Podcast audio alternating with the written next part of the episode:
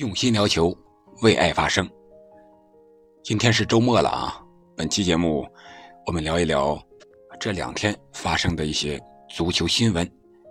一个是国足的五十二人集训大名单和十五人的教练组，还有就是拜仁雪上加霜，在球队有十人感染了新冠疫情之后呢，在二零二二年的首场联赛当中。又输给了苦主门兴。这里是喜马拉雅出品的《憨憨聊球》，我是憨憨。我们先来看一看国足的五十二人集训大名单。这是李霄鹏指导的第一期集训，可以称为“鹏一期”吧。但是这五十二人大名单还有十五人的教练组，我不知道是不是李霄鹏指导本人的原有意愿。我感觉不是他个人所能左右的，特别是十五人这个教练组的大名单。我们先来看看这五十二名国家队成员的名单吧。其中，鲁能成为了国脚的大户啊，这个我们在前期节目已经说过了。确确实实，因为鲁能是冠军，他成为国脚第一大户，理所应当。本期呢，共有十一人入选。接下来就是广州队，共有九人入选，然后是北京国安、上海海港、重庆两江竞技呢是零零后的中后卫蒋胜龙也是首次入选，还有一名中甲球员就是刘若凡，也是首次入选成年的男子国家队，然后有几名规划球员悉数入选了啊，比如说埃克森呀、罗国富呀、费南多呀、阿兰呀、蒋光太呀。这都是入选了本期集训的名单，还有就是海外的吴磊和李磊啊，李磊刚刚到达这个瑞士，进行了训练，然后他也入选了本期国家队集训的名单。那么从这五十二个集训名单来看呢，其实在海外的球员有六个，啊，四名规划，还有吴磊和李磊两名出国踢球的球员。这样也就是说，本期集训呢，也就是。最多能到四十六人，而其他的海外队员啊，是要求是一月二十三日直接到日本比赛场地报道就行了。这样来看，本次集训的四十六人名单，肯定还要刷掉至少有一半的队员。也就是说，一半的队员在本次集训只是一个陪练的角色。我想。好多入选这次集训队的队员，应该已经清楚了自己的实力，还有在队中的一个位置，还有自己本次集训所担任的一个角色。这个对国家队集训有利还是有弊，现在还不好说。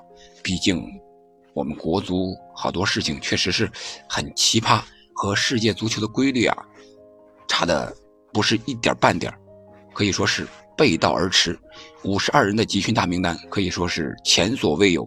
我想，其他的国家队这种大规模的集训也是很少见的，而且是在赛前仅有半个月的时间了。我们还去选队员吗？从这四十六名里边选，或者是从五十二人里选？我们这规划球员没有踢比赛，如何看看他们的状态呢？直接让他们去日本报道，那我们。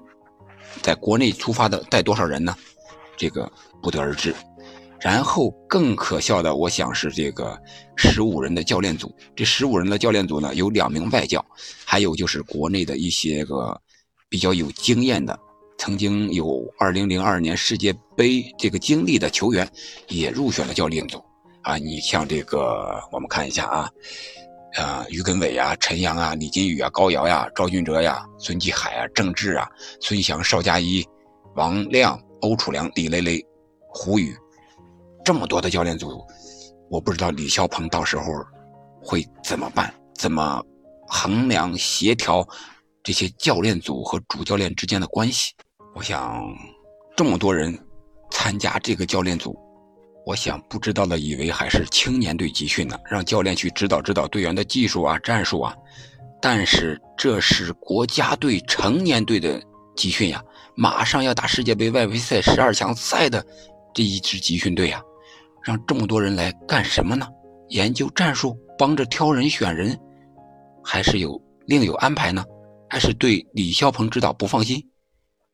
我真的不得而知。我们的脑洞限制了我们的想象，猜不出来。除了国足呢，我们再聊一聊今天凌晨刚刚结束的一场德甲的比赛，2022的第一场德甲比赛，拜仁主场1比2输给了门兴。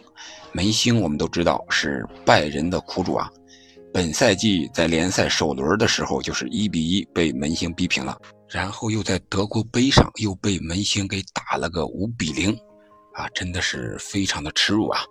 但是本场比赛，拜仁也是没有办法呀，多达九名球员感染了新冠啊，除了这个诺伊尔之外，还有这个阿法索·戴维斯、卢卡斯·埃尔南德斯、夸西、理查斯、于帕梅卡诺，还有中场的科芒、萨内、托利索。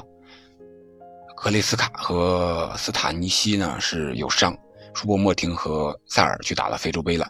你说说这个拜仁的阵阵容啊，我们可以看一看，非常的年轻，非常的单薄。本场比赛对拜仁来说，真是像一部电视剧现在演的雪中悍刀行，雪中又遇见了苦主，又遇见了悍刀。虽然莱万的状态不错，在比赛中是首开纪录，打进了。德甲2022年的第一个进球，但是门兴呢，就是看准了拜仁的软肋，从左后卫位置上一直打，有近百分之七十的攻势啊，都是围绕这个左后卫扎比策这个防守一侧展开的。最终是二十七分钟和三十一分钟的时候连进两球，帮助门兴在客场完成了逆转。下半场没有办法。纳帅只能是派上了年轻的小将万纳，只有十六岁十五天呀，仅仅比最年轻的德甲出场记录的穆科科大了十四天。从赛后的比赛数据来看，拜仁除了这个控球率占有一定的优势之外，像这个在进攻上、射正率上，还有在射正数上都不如门兴，这样对拜仁来说也是创下了一个记录。这是拜仁。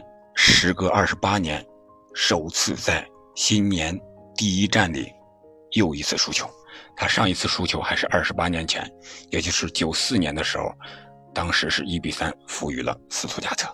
而且拜仁本场比赛好多工作做的确实是不是很到位，比如说这个穆夏拉吧，他是四十二号的球衣，但是他球衣的名字上还是印着二十四号托里索的名字。从这儿也可以看出啊。拜仁现在确确实实人员比较紧张，包括工作人员可能也受到了一定的影响，啊，希望疫情早点过去，也希望拜仁能够挺过这波疫情。好的，本期节目我们就聊到这儿了，祝大家周末愉快，我们下期再见。